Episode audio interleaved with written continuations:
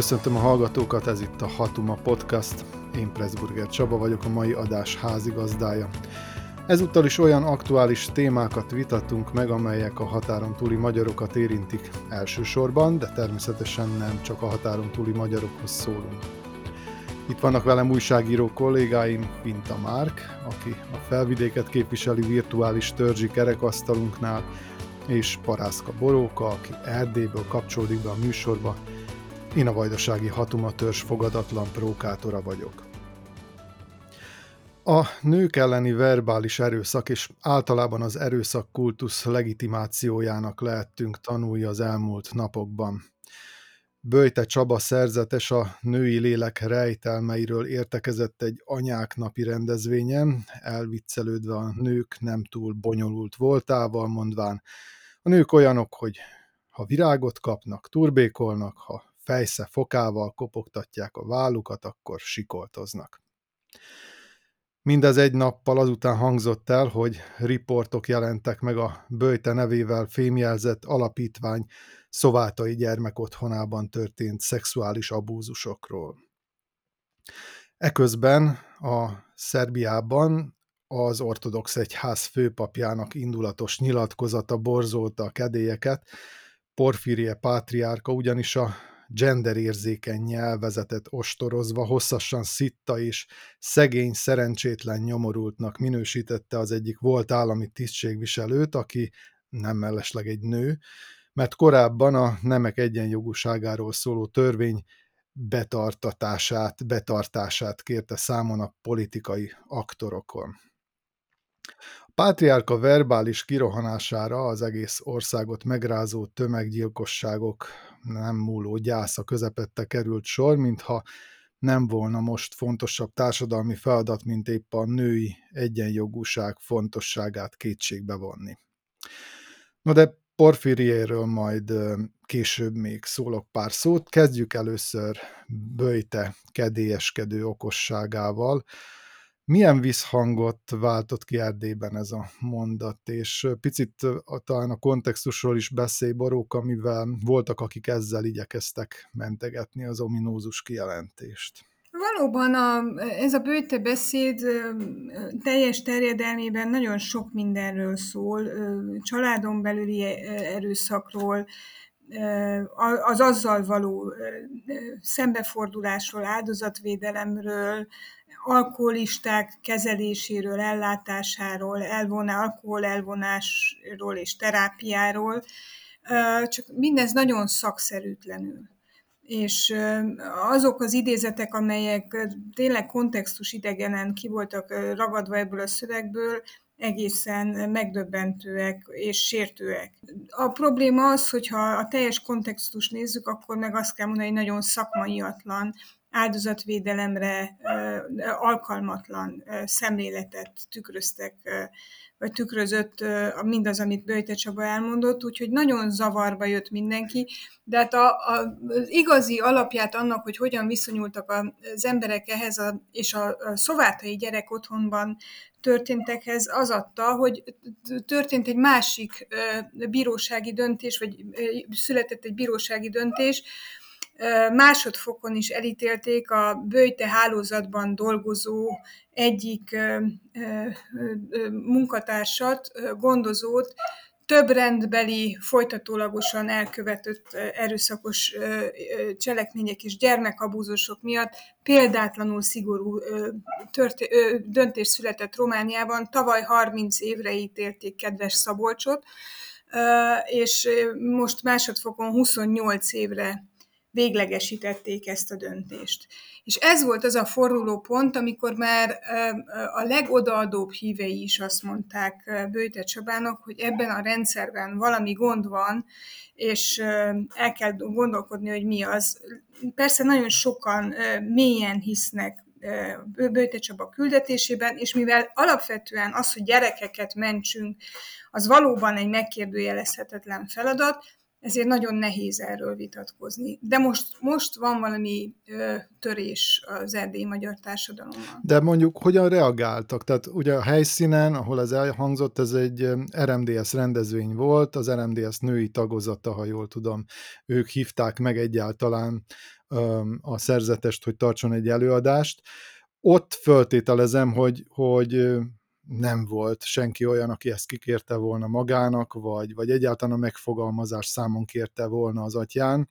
Mert ugye a kontextusra amikor, amikor a kontextusra rákérdeztem, arra is gondoltam, hogy előtte ő elmesélt egy történetet, amely hát arról szólt, hogy bántalmaztak egy nőt, és a bántalmazóval ő beszélt, és elmagyarázta neki azt, hogy hát inkább ne a fejszével kedveskedjen neki, hanem virággal, tehát már maga ez a megfogalmazás is egy picit, hát, hogy mondjam, kétséges, de hogy egyáltalán ez, a, ez a, az egész mondat, ahogy elhangzott, és amilyen körítéssel elhangzott, ez senkiben ö, a helyszínen, már hogyha egyáltalán tudod, hogy a helyszínen mi történhetett, nem váltott ki különösebb reakciót? Hát ott a helyszínen nyilvánosan senki nem kérdőjelezte meg, amennyire én mond, ö, tudom a Bőte Csaba szavai, de tegyük hozzá, hogy Bőte Csaba kvázi szentemberként van számon tartva. Tehát egy olyan tekintély, akivel szembe fordulni, vagy akivel vitatkozni nem illik,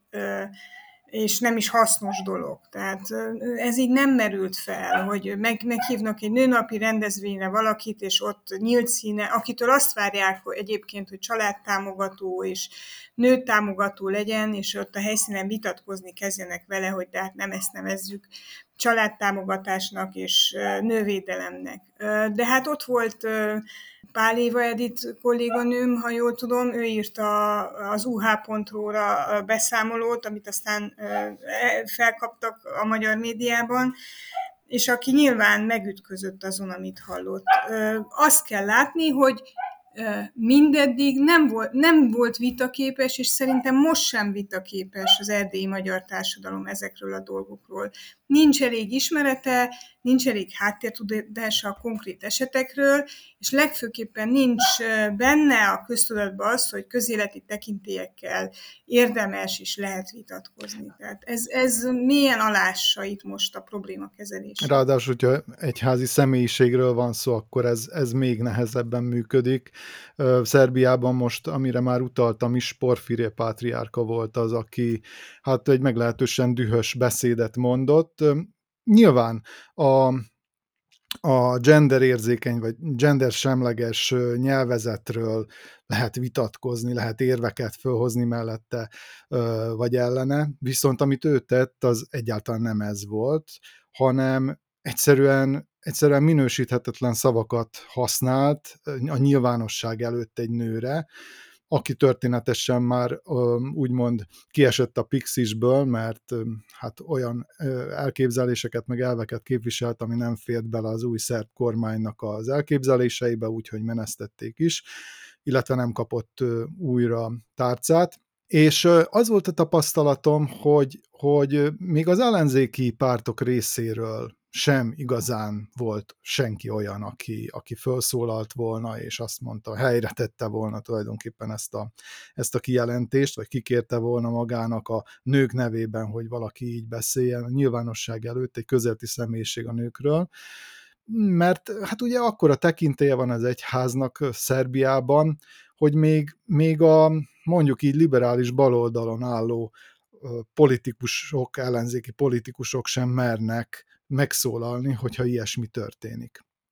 Mi azért érdekességképpen elmondanám, aki a szernyelvet esetleg nem ismeri, hogy, hogy itt a különbséget az egyes, a női és a férfi nem között, hogyha mondjuk egy főnévről van szó, akkor különféle szufixumokkal fejezik ki. Tehát például, hogyha azt akarjuk mondani, hogy hogy tanár vagy tanárnő, akkor ugye magyarban a nő szóval érzékeltetjük ezt, hogy, hogy nő az illető.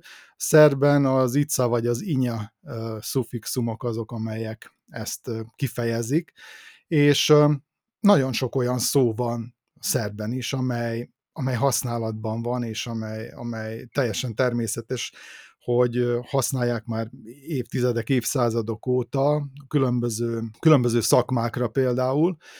De hát ezek, amikor egy-egy új szakma kapcsán fölmerül, hogy a női nemét is használni kellene, tehát hogyha már a háziasszonyt használjuk a domacsica kifejezésben, akkor talán a, a diplomata nő sem ördögtől való, tehát a diplomat kinya a diplomata helyett, ami ugye a férfire utal, vagy, vagy egy, egy, egy nemet jelenthet csak.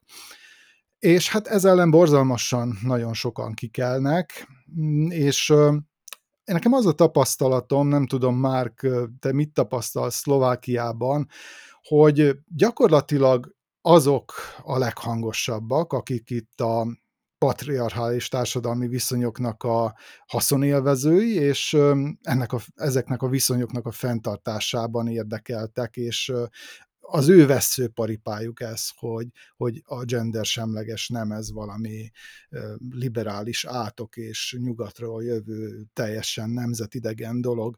Mi a helyzet Szlovákiában, mennyire erőteljes ez a diskurzus nálatok?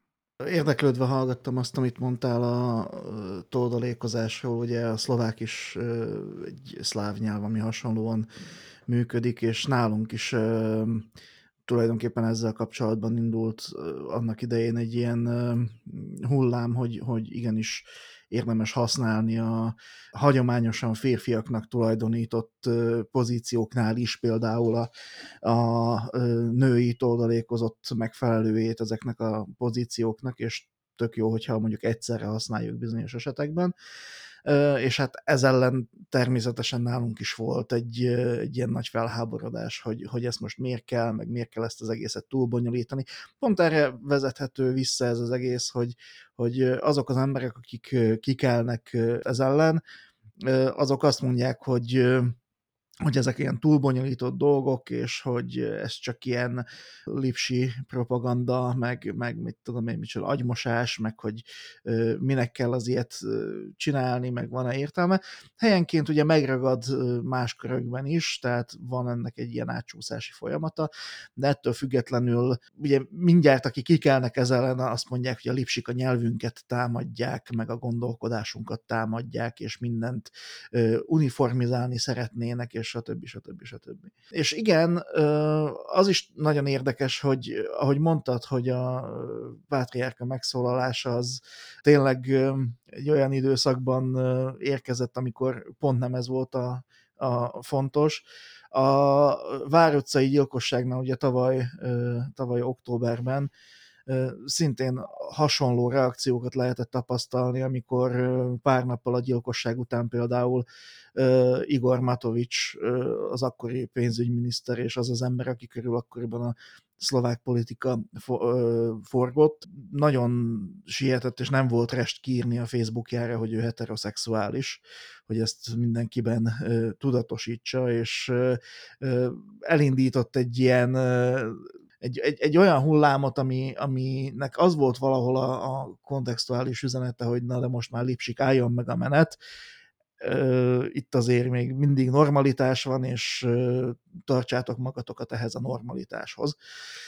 Úgyhogy gyakorlatilag mindig ezekben a, ezekben a lövészárkokban zajlik minden vita, ami, ami a patriarkátusról szól, ami a nőjogokról szól, ami a, az LMBTQ csoportok vagy emberek jogairól, vagy társadalmi státuszáról, vagy bármi ilyesmiről szól, és gyakorlatilag egy ilyen tehát nem, nem érvek mentén zajlanak ezek a viták, mert általában ö, abszolút nincs ö, olyan, olyan háttere az egésznek, hogy itt érveket lehessen ütköztetni.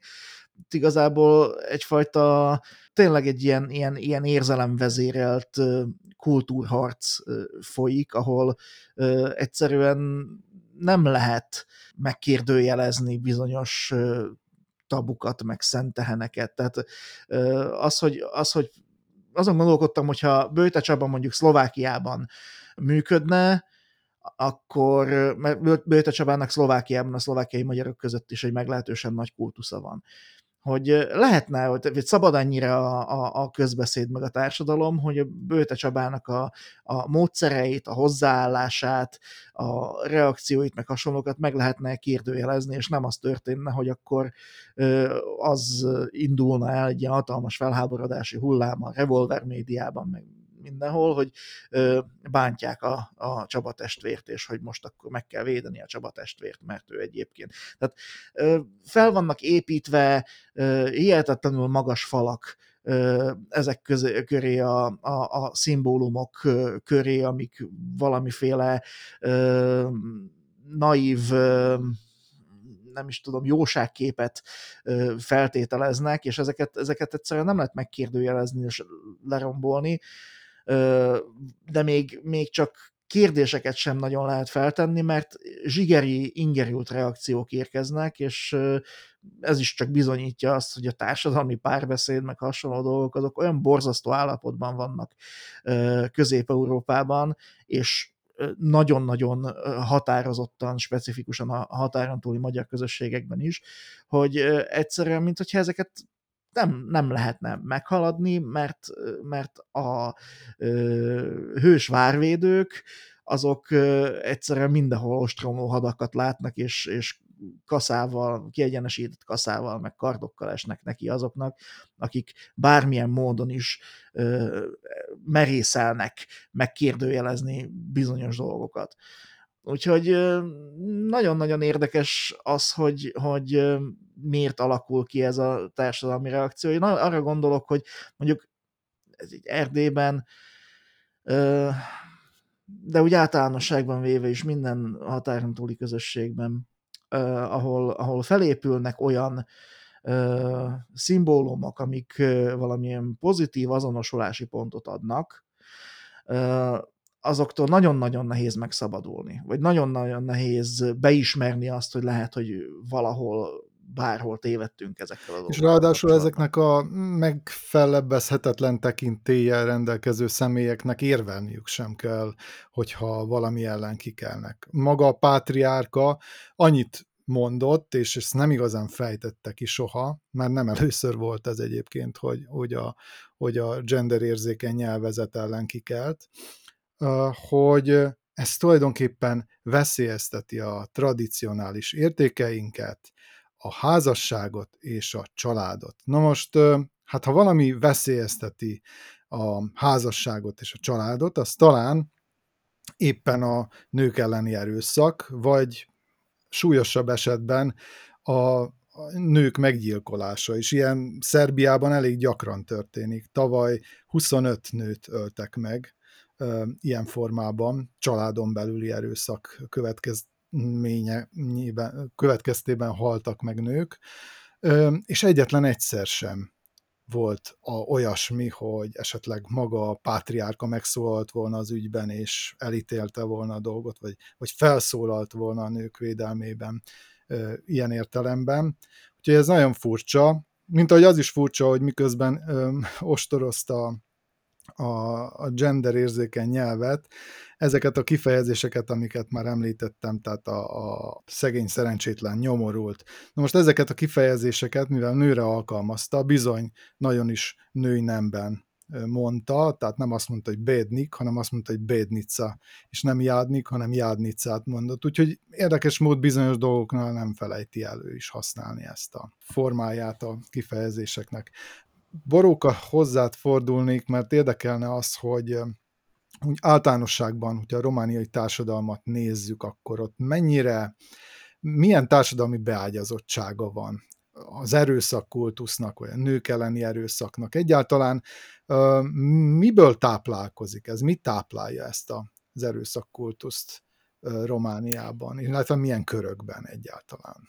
Hát nagyon összetett a kép, mert ez egy egyrészt arhaikus társadalom, izolált rurális térségekkel, ahol, ahol aztán nagyon nehéz követni, hogy mi történik, látni, hogy kik az áldozatok, kik az elkövetők, tehát bármit meg lehet csinálni. Ráadásul nagyon magas az alkoholisták aránya, az alkoholizmus, pusztít, úgyhogy van egy ilyen szociális magja.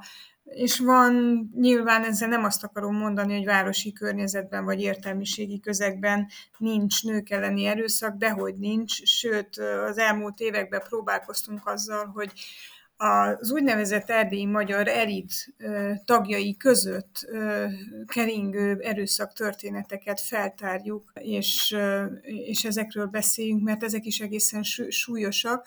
De, de nagyon, nagyon összetett, hogy ki miért és hogyan válik erőszakossá, summa summarum erőszakos a társadalom. Az egyházakra nagyon-nagyon nagy szociális feladat adatok hárultak, részben azért, mert az állam nem látta el ezeket, részben azért, mert az egyházak, és itt elsősorban a román ortodox egyházra kell gondolni, és az úgynevezett magyar történelmi egyházakra, a katolikusra és a protestáns egyházakra, reformátusokra és unitáriusokra, ezek a feladatok rá, hárultak, másrészt pedig a, a saját létüket is ezzel igazolták, hogy szociális gondozó központokat hoztak létre, családi központokat, és erre kaptak magánadományokat, alapítványi adományokat és jelentős állami adományokat.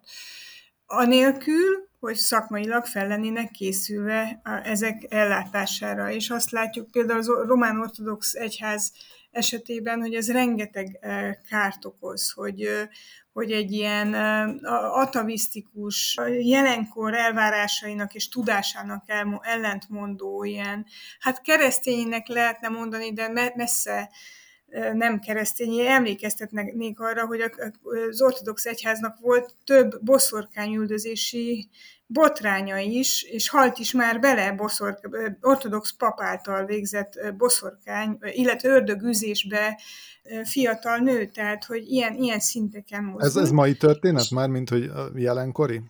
Igen, hát egy jó másfél évtizedes Aha. történet. De hát, sőt, itt a szomszéd faluban volt egy, egy ilyen csodapap, aki ez viszont egy-két év, évvel, évvel ezelőtti ortodox pap. Furcsa egybeesés, nagyon közel ahhoz, ahol a szovátai gyermek molesztálási és erőszakügyek megtörténtek. Tehát egy ilyen sűrű vidéken élünk, ahol, ahol ritkán lakott falvakban nagyon sok minden megtörténik.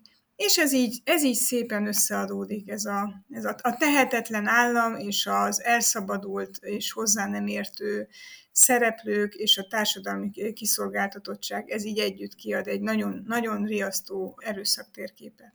És azt mondod, hogy tehetetlen állam. Mi a helyzet a törvényekkel nálatok?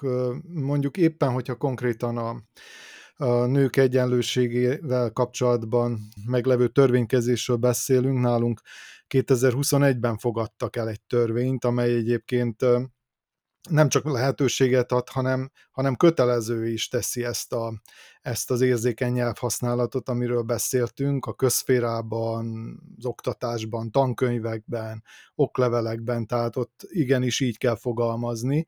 Na most ugye a másik kérdés, ami nálunk mindig folyamatosan kérdés, hogy, hogy megvan a szuper törvény, csak hát éppen nem tartják be, vagy hát nem alkalmazzák. Mi a helyzet Szlovákiában ilyen tekintetben? A törvények szintjén az állam mennyire hatékony ezeknek a törvényeknek a betartatásában, és egyáltalán milyen a fogadókészség a társadalom részéről. Hát itt ugye nagyon sok törvényről beszélünk. Én arra, arra emlékszem vissza, hogy amikor a, az isztambuli egyezménynek a ratifikálásáról ment a vita, illetve arról, hogy hogyan lehet ezeket a dolgokat implementálni, akkor volt egy nagyon hosszú vita arról, hogy hogyan is kéne ezeket a dolgokat megoldani, és ez még az előző választási időszak idején volt, amikor a Szociális Családügyi és Munkaügyi Minisztérium, aki ezért az egészért ugye felelős volt, nagyon-nagyon sokáig húzta a, a dolgokat, és arról beszéltek, hogy azok a törvények, amelyek gyakorlatilag a, a, az isztambuli szerződésnek a ratifikációját, illetve implementációját segítik elő, hogy azok már készen vannak ezek a törvények, és hogy már a szlovák jogrend részét képezik, de hogy ott még kell valami finom hangolás, meg a fele tudja micsoda, és nagyon-nagyon sokáig húzták ezt az egész, egész történetet. És akkoriban merült fel az még a 2010-es évek vége felé egy vita arról, hogy akkor ezek a törvények valóban működőképesek-e, illetve hogy, hogy maga a rendszer valóban, valóban működőképes-e, és hát nem volt egyértelmű a verdikt, és nem volt egyértelmű a verdikt azután sem, hogy ugye a Covid idején való bezárkózás során ugye megnőtt a, a családon belüli erőszak felbukkanása, illetve ezek a, ezek a dolgok egyre nagyobb számban jelentek meg. Úgyhogy folyamatosan valahol a háttérben ott motoszkál ez a téma a szlovák politikumban is, de valahogy, mint, úgy érzem, hogy valahogy, mint hogyha ha nem jutnánk el odáig, hogy, hogy ezekről a kérdésekről valós társadalmi párbeszéd is folyjon. Tehát van, van egy törvényi keret, amit sokan jónak mondanak, de ennek az egésznek a betartása az, illetve, illetve a, a, az áldozatsegítés az döcög, miközben vannak olyan politikusok, egyébként elsősorban női politikusok, akik az áldozatsegítésnek a témáját folyamatosan igyekeznek napirenden tartani, de minden egyes ilyen kérdés ami nőjogokkal, gyerekjogokkal, a társadalom leggyengébb, legkiszolgáltatottabb tagjainak, szereplőinek a jogaival foglalkozik, az azon a fórumon, ahol erről beszélni kéne róla, például a parlamentben, az mindig valamiféle kultúrharcba fullad. És ez egy ilyen borzasztóan rossz tapasztalat és tapasztalás, hogy, hogy ezekből egyszerűen soha nem alakul ki valamilyen előremutató vita, itt mindig politikai szekértáborok feszülnek egymásnak, és igazából semmi másról nem szól ez az egész nagyon gyakran, egy-két őszinte, őszintének ható hangot leszámítva, mint valamilyen politikai tőkekovácsolásról. Ez egy tipikusan olyan téma, amin mindenki sütögetni akarja a pecsenyét, hogyha úgy alakul, viszont az, hogy megoldják, az, az, az, az kizár dolog, mert, mert lehet rajta, sokáig életben lehet tartani ezt a dolgot. És ugye, amikor társadalmi párbeszédről beszélünk, meg a társadalom fogékonyságáról beszélünk, és azt látjuk, hogy hát bizony vannak itt még hiányosságok, mindig szeretjük azt hinni, vagy legalábbis a vajdasági magyarok szeretik általában azt hinni, hogy mi különbek vagyunk, mint a többségi társadalom, hogy mi fogékonyabbak vagyunk, hogy mi nálunk kevesebb az erőszak, hogy mi ö, sokkal inkább ö, nem tudom én, európérebbek vagyunk, mint mondjuk a minket körülvevő társadalom, vagy többségi társadalom. A női egyenjogúság tekintetében, és hát nyilván ezt most csak egy a kérdésem az, hogy, hogy, hogy mi, a, mi a benyomásod, Boróka, a, vajon a hatuma közösségek jobban állnak el tekintetben, mint a többségi társadalmak? Egyáltalán ki lehet-e ragadni a, a kisebbségi társadalmakat egy ilyen össztársadalmi millióből? Hogy megértsük, hogy ez hogy működik, azért el kell mondani, hogy a jogszabályok szintjén Romániában nagyon jelentős előrelépések voltak. Tehát, hogyha az intézményes ellátás még elégtelen is, és hagy is maga után kifogásolni valót. Nagyon sok minden történt a távolságtartási törvényel kapcsolatban, azzal kapcsolatban, hogy legyenek krízis központok, védett házak, tehát jogszabályi keret lenne ahhoz, hogy biztonságosabb környezetben éljenek nők, gyerekek, mentális sérültséggel élők, és mindenki, aki kiszolgáltatott, csak ezzel nem él a társadalom. Különösen nem él az erdélyi magyar társadalom, és ebben e, a bőte ügyben ez a hátborzongató. Tehát például bejelentési kötelezettséggel bír mindenki, aki gyermek elleni abúzus gyanúját, akiben felébred a gyanú. Na most ebben az ügyben eltöd, elsikadt az a részlet, hogy több orvos és szakember is találkozott például a szovátai szexuális erőszak áldozatával, és nem történt kivizsgálás.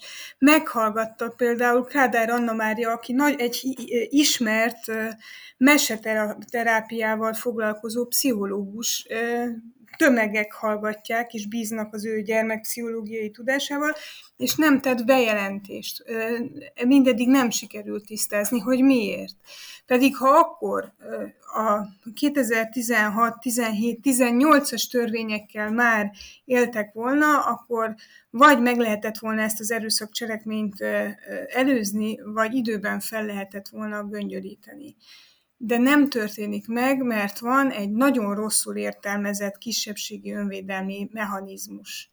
Itt köztiszteletben álló erdélyi magyar elkövetőket, zaklatókat, abúzust elkövetőket nem illik megtámadni, mert az első, amit megkap az ember, hogy a magyarok ügyét rontja hogy a magyarok esélyeit rontja, és ettől az erdélyi magyar társadalomban mélyebb és fegyelmezettebb az elhallgatás, ami egészen félelmetes. És én most azt látom, és ez egy másik sajtóetikai probléma is, hogy itt vagy a Bőte Csaba védelmében, vagy a kritikája, ne Isten lejáratása érdekében mindenki úgy osztja az információkat az áldozatokról, ahogy a csövön kifér, és azt már senki nem látja, hogy miféle agresszió és mikroagresszió történik ezeknek az embereknek most is a hétköznapi életében, pont ezeknek a kampányoknak köszönhetően. Tehát itt az áldozat védelem az nem létezik, mert úgy gondoljuk, hogy az áldozat az a közösség biztonságára tör, és mindannyian osztozunk a szégyenében, és abban pedig nem akarnak az erdélyi magyarok osztozni. Úgyhogy, úgyhogy nagyon, tehát ebből a szempontból sokkal mélyebb traumákkal küzdünk, mint a többségi társadalom. És ráadásul ugye, hogyha bárki megszólal és, és határozott véleményt képvisel, akkor rögtön olyan hangok jelennek meg, hogy meg akarja osztani a társadalmat, hogy Elárulja a magyarságot. Elárulja így. a magyarságot, így van. És hát igazából ezzel gondoltam átkötni, bár itt egy egész más kontextusba helyezzük majd a megosztó személyiséget, ugyanis onnan kezdődik a történet, vagy talán onnan folytatódik, hogy ma csütörtökön, amikor ezt a amikor ezt az adást éppen föl, fölvesszük, ismét önálló pártá alakul a híd, amely eddig a három pártból alakult szövetség egyik platformja volt az elmúlt mintegy másfél évben. Az egységes szlovákiai magyar érdekképviseletem belüli konfliktust, és hát azt, hogy a híd tulajdonképpen kilép innen, Gyimesi György személye okozta, akit az MKP platform annak dacára is felvett a választási jelölt listájára, hogy azt a hidasok hevesen ellenezték. Gyimesiről már sokat beszéltünk a podcastunkban, és gondolom, hogy a szlovákiai hallgatóknak különösebben nem kell bemutatni. Sokan az ő karizmájától, populista retorikájától remélik a szövetség parlamentbe jutását, hogy sikerül a, a parlamenti küszöböt megugrania, mások viszont a, ö, olvastam egy ilyen kifejezést, azt hiszem egy hidas részéről, hogy a vulgáris politikai bulvárt képviselő politikustól nem remélhet semmi jót a felvidéki magyarság. Tehát ilyen megosztó politikusok időről időre azért felfelbukkannak a hatumák köreiben is, illetve lehetnének, ugye, lehetne őket másként is nevezni, de most nevezzük őket megosztó személyiségeknek.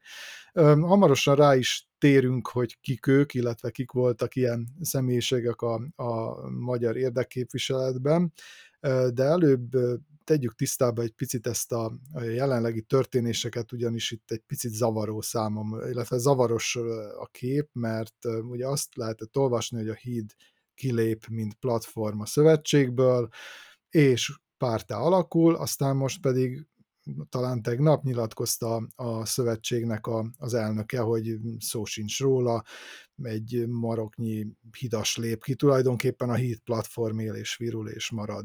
Szóval akkor most mi is van? Márk. Hát igen, abban az időben zajlik majd valószínűleg az a sajtótájékoztató, ahol a távozó hidasok bejelentik az új pártokat, amikor ez a podcast elhangzik a Pátria Rádióban, és így reméljük, hogy, a, hogy inkább minket hallgatnak, mint azt a sajtótájékoztatót. Mi meghallgathatók vagyunk podcaston is, úgyhogy.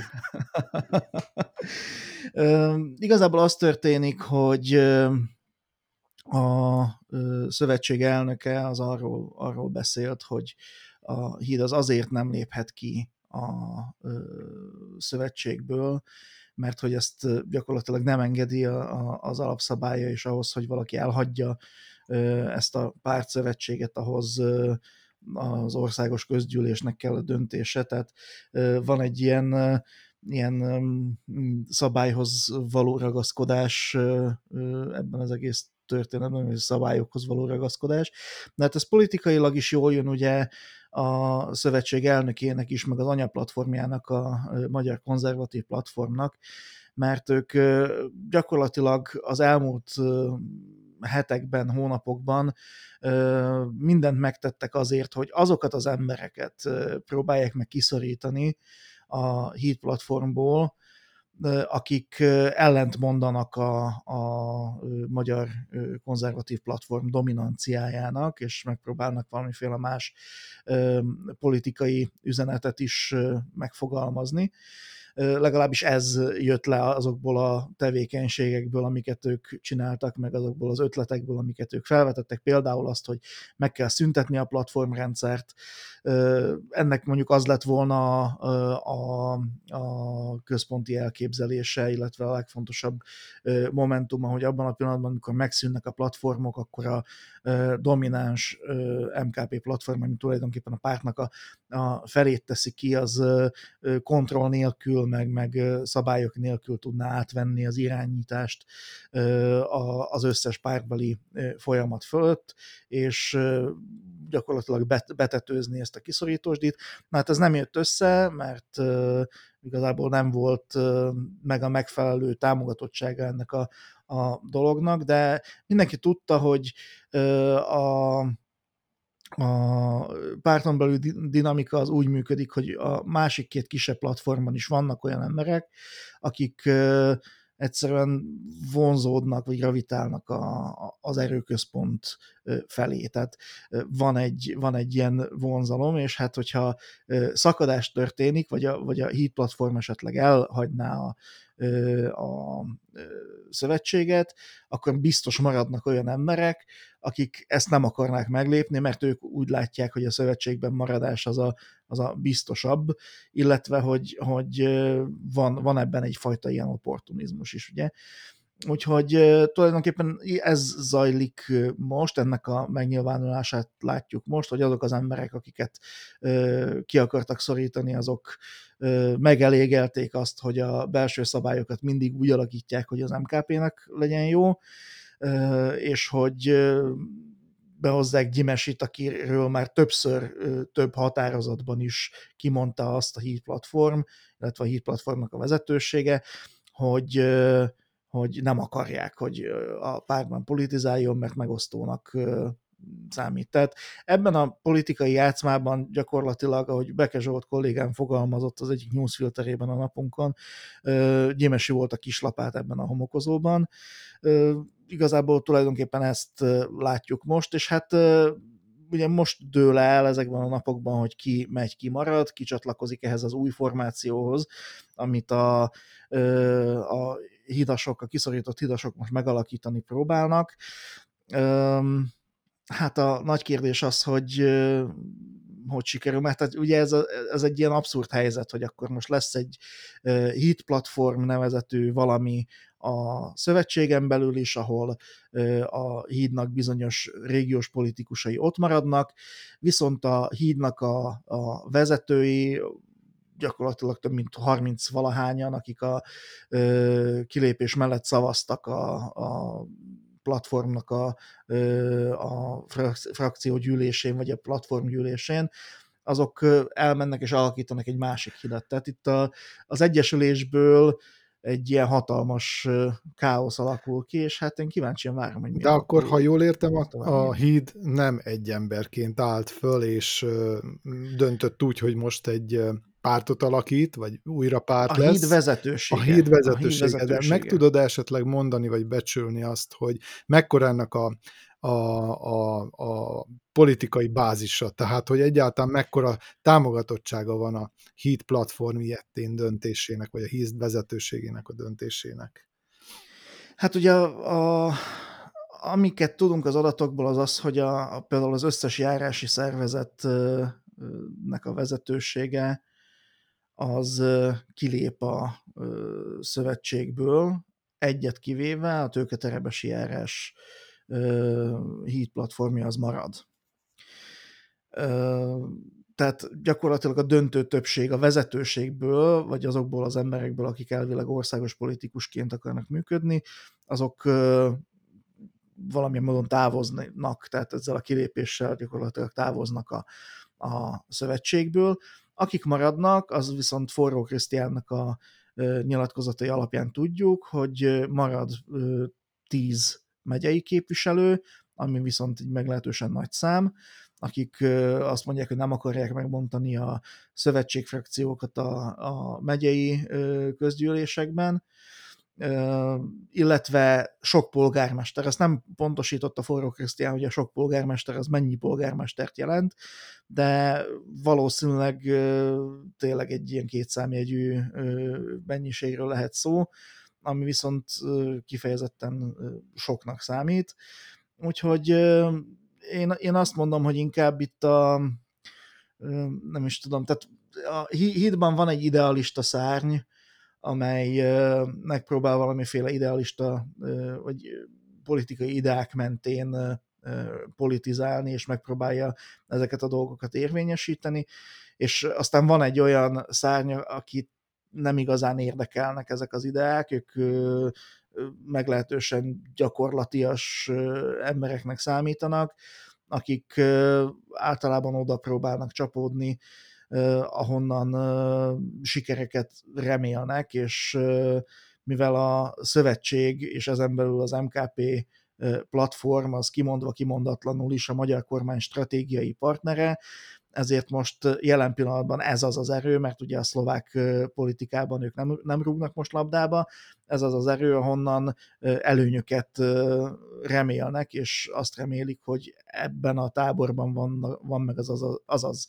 eszközfelhozattal, ami alapján ők aztán meg tudják tartani a pozíciójukat, vagy segíteni tudják a településeket, vagy a fene tudja. Tehát ez egy ilyen opportunizmusnak is mhm. nevezhető hozzáállás azt mondják a, a, a kilépők, hogy ők ezt értik, jóban válnak el a maradókkal, de hogy ettől függetlenül itt az utak elválnak, tehát politikai ellenfelek Igen, lesznek csak belőlük. ugye a kiválók idealizmus ide vagy oda, nyilván borítékolható, hogy a híd önállóan nem fog bejutni a parlamentbe az őszi választásokkor. Mi látszik itt reálisnak? Hogy kikkel társulhatnak ahhoz, hogy, hogy hát ne csak a politikai idea szintjén létezzen a párt, hanem valamiféle pragmatikus uh, utakat is járjon, és, és valóban be tudjon jutni a, a parlamentbe. Tudom, hogy több, tudom, hogy elég sok opció fölmerült, de mhm. mit tűnik talán a legvalószínűbbnek? Hát ugye Agócs Attila úgy fogalmazott, ő a Híd Platform egyik befolyásos politikusa, Fülek polgármestere, és ő a fiatal idealista szárnyhoz tartozik. Úgy fogalmazott, hogy a hídnak annak a jobb-közép oldalon van a helye, a szlovák politikai jobb-középen.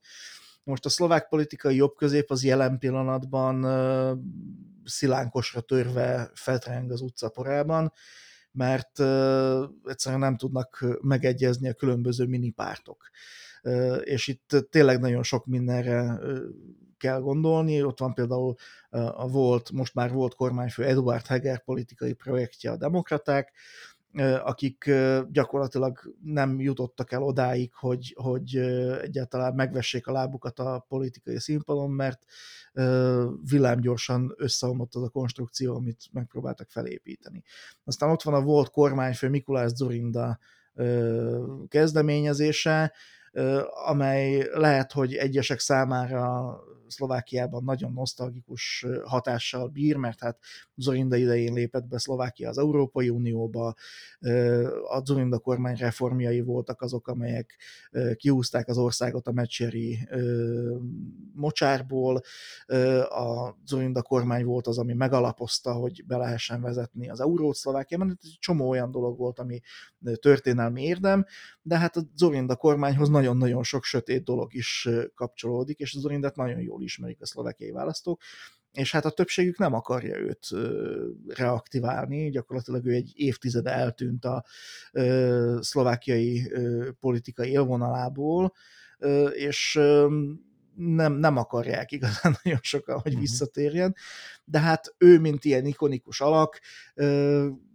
ő, ő is ilyen elképzelhető vezetője lehet ennek a jobb középoldalnak, és aztán van egy csomó másik mindenféle párt, meg mindenféle párt szövetség, ezt ma délután fogjuk megtudni Igen. szerintem, hogy mit, mit akar majd a híd, de hát ugye erre felé próbálnak indulni.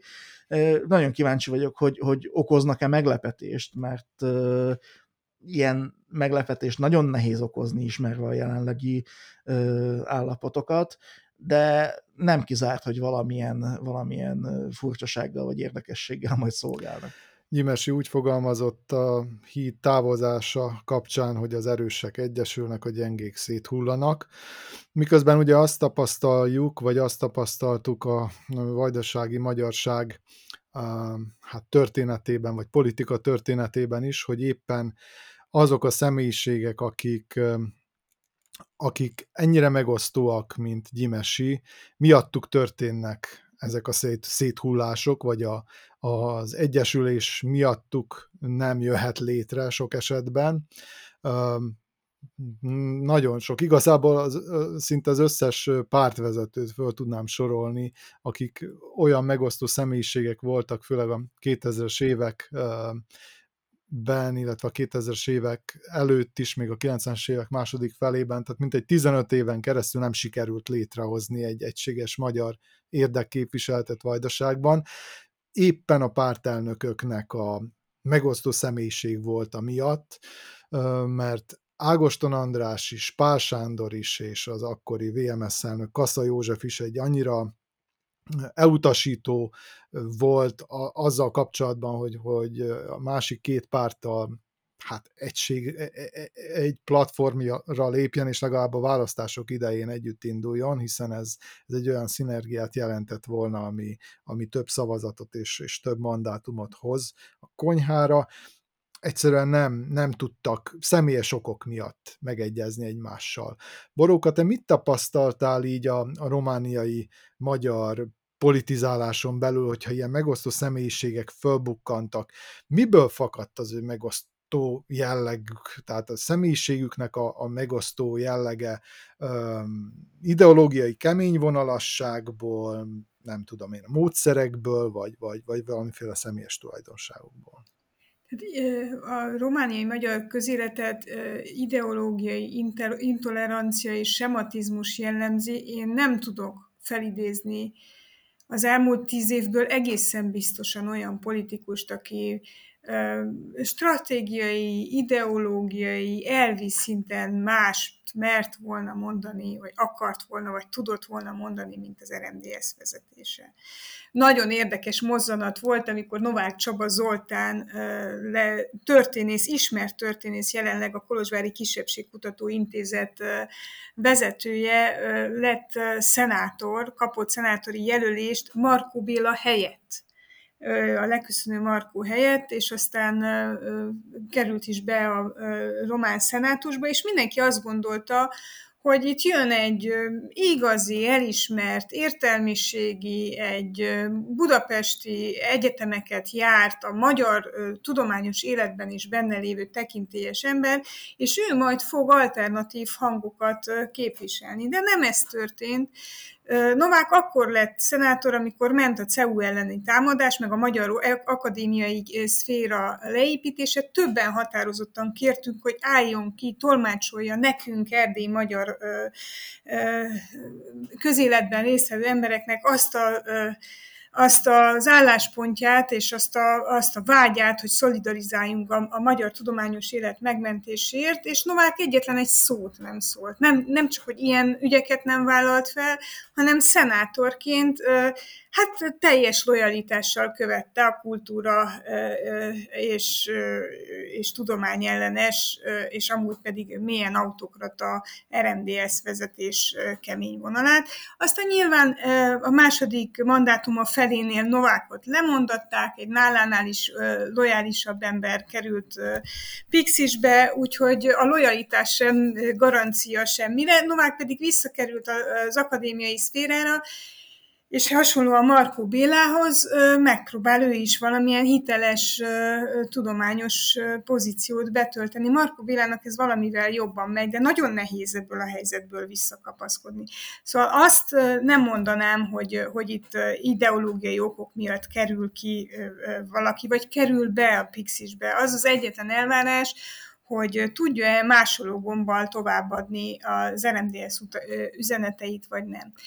Ami viszont szüszpanszot okoz, hogy, hogy a hatalom technikája milyen. Hogy én nagyon sokszor láttam önkormányzati szinteken, megyei szinteken, és országos szinten is, hogy abban a pillanatban, amikor valaki nagyon jól helyezkedik, nagyon kezd jó támogatottságot maga köré gyűjteni, akkor, akkor őt pály- mellékpályára állítják, hasonlóan am- amúgy, ahogy a Fidesz működik. Tehát az RMDS az egy vezetésű szervezet, Kelemen Hunor, és Kelemen Hunor dönt arról, hogy hogyan alakul a hierarchia. Ilyen kispályára állított személy a Pátria Rádióban többször nyilatkozott, Vas Levente, aki egyébként a magyar kormányhoz lojális és rendkívül támogatott politikus az RMDS-nek, de túl határozottan tört az RMDS vezető pozícióira, úgyhogy félreállították. Az a helyzet, ami az idei RMDS kongresszuson alakult ki, hogy nem volt már Kelemen Hunornak kihívója, és egyedül versenyzett a következő mandátum, mandátumért, az ezzel is magyarázható. Tehát itt csak akkor esik ki valaki a Pixisből, ha akar valamit. És hogyha nem elég lojális, és hát ugye látjuk, hogy... És ha, ha lojális, akkor is kiesik a Pixisből. Oké, okay, de mondjuk így... most már az talán kimondható, hogy ha Budapesthez lojális, akkor akkor nem esik ki a Pixisből. Azt gondolom, hogy Gyimesivel is a szövetség egy teljesen hát Budapest kompatibilis, vagy mondhatnám Fidesz kompatibilis pártá tud válni végre az RMDS és a VMS után, úgyhogy, úgyhogy teljes lesz a kép. Hát kedves hallgatóink, ennyi fért a mai adásunkba. Köszönjük, hogy velünk tartottak ezt a műsort, és természetesen a korábbiakat úgy szintén visszahallgathatják a Pátria Rádió podcast csatornáján és a Hatum a saját podcast csatornáján is, amelyre feliratkozhatnak a Spotify-on, de akár más podcast alkalmazásokon is, így aztán minden új felkerülő adásunkról értesítést kapnak. Parászka Boróka és Finta Márk nevében búcsúzik Önöktől Pressburger Csaba, a viszont hallásra egy